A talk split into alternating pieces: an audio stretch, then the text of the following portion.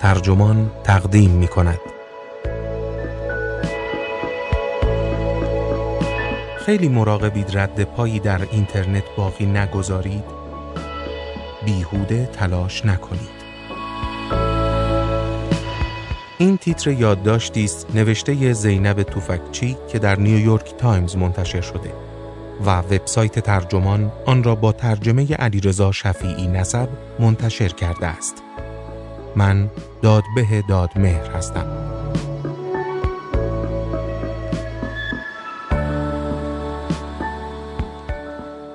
شاید بین اطرافیانتان کسانی را دیده باشید که خیلی مراقبند هیچ ردی از اطلاعات شخصی خود روی اینترنت نگذارند. این افراد سمت شبکه های اجتماعی نمی روند یا اگر بروند محتاطانه مطلب پست می کنند. آنها هیچ اطلاعی در مورد زندگی شخصیشان به اشتراک نمی‌گذارند و کل اینستاگرام را هم اگر بگردید هیچ عکسی از آنها پیدا نمی کنید. بعضی ها فکر می کنند با این کارها از حریم خصوصی خود محافظت می کنند. اما اشتباه می کنند. فیسبوک و اینستاگرام هیچ نیازی به این کارها ندارند. آنها حتی از طریق شماره تلفن شما می توانند بسیاری از کارهای پنهانی یا خصوصیات اخلاقی شما را کشف کنند. این نگرانتان نمی کند؟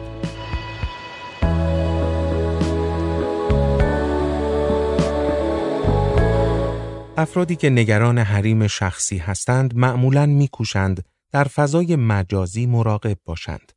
این افراد سمت شبکه های اجتماعی نمی روند یا اگر بروند محتاطانه مطلب پست می کنند.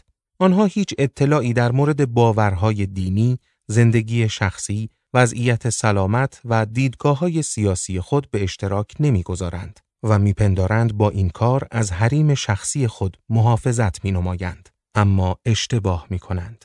با توجه به های تکنولوژیک و حجم عظیم داده ای که اکنون در مورد میلیون ها فرد دیگر در دسترس است، دیگر احتیاط برای محافظت از حریم شخصی کافی نیست. الگوریتم های کامپیوتری و تحلیل شبکه ها امروزه می تواند با دقتی نسبتاً بالا طیف وسیعی از اطلاعات را در مورد شما استنباط کند که شاید هرگز فاش نکرده باشید.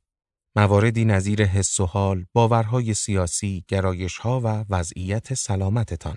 دیگر چیزی تحت عنوان خروج اختیاری فرد از دنیایی که در آن حریم شخصی مختل شده است وجود ندارد. ایده کلی استنباط داده چیز جدیدی نیست. مدت هاست که خورده فروشان، سازمانهای خیریه و سیاستمداران لیست های مشترکین مطبوعات را می‌خرند چون اطلاعات مفیدی در مورد دیدگاه های مردم در اختیارشان می‌گذارد. مثلا کسی که مشترک وال استریت جورنال است، احتمال بیشتری دارد حامی جمهوری خواهان باشد تا کسی که مشترک نیشن یا موارد مشابه است. اما تکنولوژی امروزی در سطحی بسیار بالاتر عمل می کند. به مثالی از فیسبوک دقت کنید. در سال 2017 روزنامه آسترالین مقاله منتشر کرد بر مبنای سندی لو رفته از فیسبوک. این سند افشا می کند که شرکت فیسبوک به تبلیغ کنندگان گفته که می تواند پیش بینی کند کاربران جوان از جمله نوجوانان چه زمان احساس ناامنی و بیارزشی می کنند یا چه زمانی نیازمند تقویت عزت نفس هستند. فیسبوک ظاهرا می توانسته با نظارت بر عکس ها، پست ها و دیگر داده های رسانه اجتماعی این اطلاعات را استنباط کند.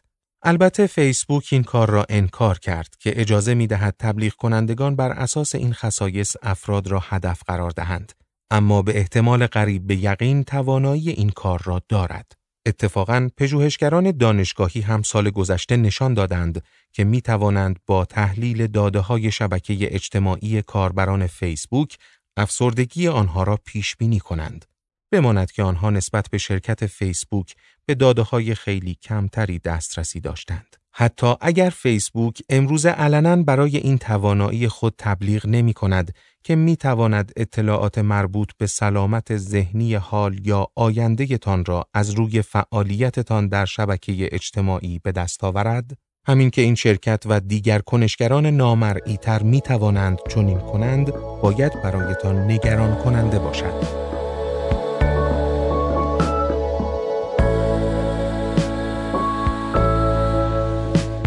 باید تأکید کرد که استنباطهای محاسباتی امروزی صرفاً به این کفایت نمی کنند که کاربران فیسبوک جملاتی مثل افسرده ام یا حالم خیلی بد است را پست کرده باشند. این تکنولوژی بسیار از این حرفها پیچیده تر است. حجم عظیمی از داده ها برای الگوریتم های یادگیری ماشینی فراهم می شود و خود برنامه کامپیوتری می تواند دستبندی کند که چه کسی بیشتر در معرض افسردگی است. به نمونه دیگری دقت کنید. در سال 2017 پژوهشگران دانشگاهی با دسترسی به داده های بیش از چهل هزار عکس اینستاگرامی و با استفاده از ابزار یادگیری ماشینی توانستند نشانه های افسردگی را در 166 کاربر اینستاگرام به طور دقیق شناسایی کنند. مشخص شد که های کامپیوتری آنها بهتر می توانند افسردگی را پیش بینی کنند تا انسانهایی که از آنها خواسته شده بود ها را به عنوان شاد، غمگین و غیره رتبه بندی کنند. استنباط محاسباتی اگر برای اهداف شرافتمندانه استفاده شود می تواند چیز خارق‌العاده‌ای باشد. پیشبینی افسردگی قبل از بروز های کلینیکی موهبتی برای سلامت عمومی خواهد بود. و به همین خاطر است که دانشگاهی ها بر روی این ابزار پژوهش می کنند. آنها رؤیای تشخیص زودهنگام و پیشگیری را دارند. اما این ابزار نگران کننده هم هستند. افرادی که در اینستاگرام عکس پست می کنند به ندرت خبر دارند که شاید وضعیت سلامت ذهنیشان را در اختیار تمام افراد مجهز به قدرت محاسباتی کافی قرار دادهاند. استنباط محاسباتی همچنین می تواند ابزاری برای کنترل اجتماعی باشد. دولت چین با جمعآوری داده های زیست سنجی شهروندانش سعی می کند به کمک کلان داده ها و هوش مصنوعی تهدیدهای متوجه حکومت کمونیستیش از جمله قومیت عمدتا مسلمان اویغور در این کشور را شناسایی نماید. چون این ابزاری همین حالا هم برای استفاده در استخدام کارمند، شناسایی حال و هوای خریداران و پیشبینی رفتار مجرمانه تبلیغ می شوند. اگر اینها درست مدیریت نشود، در آینده نزدیک ممکن است استخدام، اخراج، قبولی یا رد بیمه، پذیرش و مردودی دانشگاه، اسکان اجاره‌ای و تمدید یا رد اعتبار همگی بر اساس اطلاعاتی انجام گیرد که از ما استنباط شده است. حتی وقتی استنباط ها درست باشد، باز هم قضیه نگران کننده است.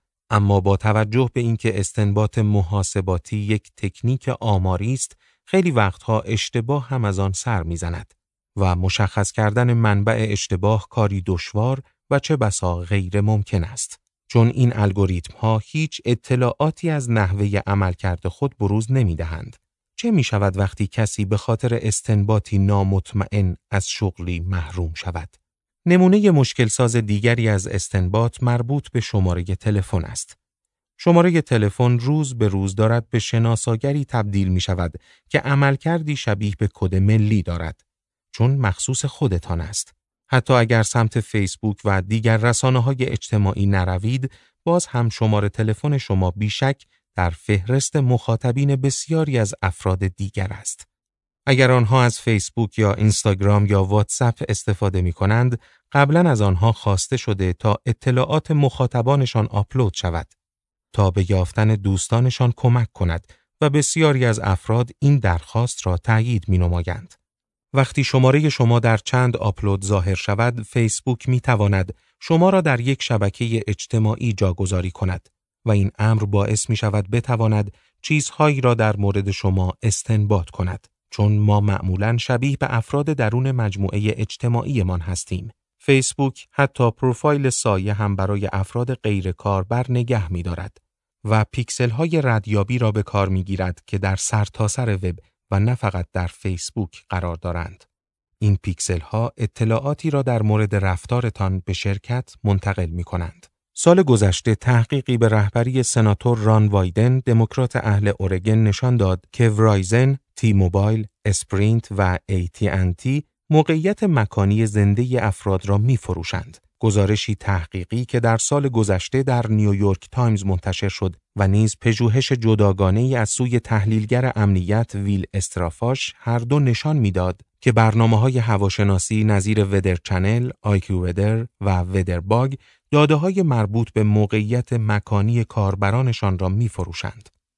فایده این دست داده ها تنها برای ردیابی شما نیست، بلکه چیزهایی را نیز در مورد شما استنباط می کنند. در یک کلینیک سرطان چه می کردید؟ برای چه ساعت پنج صبح خانه زنی را ترک کردید که همسرتان نیست؟ کشمیر هیل، ژورنالیست گروه رسانه‌ای گیزمودو، از مواردی گزارش کرده که فیسبوک به بیماران یک روانپزشک پیشنهاد داده که دوست فیسبوکی بالقوه هستند یا پیشنهاد کرده افراد با کسی دوست شوند که قبلا همسرشان با او رابطه داشته یا مثلا هویت واقعی روسپیان را به مشتریانشان فاش کرده است. ما نمی‌خواهیم شرکت ها یا دولت ها چنین ارتباطاتی را برقرار کنند چه رسد به اینکه از آن برای رشد پلتفرم خود استفاده نمایند. چاره چیست؟ طراحی گوشی ها و ابزارهای دیگری که حفاظت قویتری از حریم شخصی دارند می تواند نقطه شروع باشد. مقررات دولتی مربوط به جمعآوری و جریان داده نیز به کند کردن این فرایند کمک می کند. اما این راهکار کامل نیست. ما همچنین باید قوانینی وضع کنیم که استفاده از استنباط محاسباتی را مستقیما مدیریت نماید. چه چیز را اجازه می دهیم مورد استنباط قرار گیرد؟ تحت چه شرایطی؟ چه مسئولیتی در قبال آن و افشای آن وجود دارد؟ چه کنترلی بر آن صورت می گیرد و مجازات سوء استفاده از آن چیست؟ تا وقتی پاسخی مناسب به این سوالات نداریم می توان انتظار داشت دیگران اطلاعات بیشتر و بیشتری در مورد ما به دست آورند. حال هر چقدر هم که محتاط باشیم.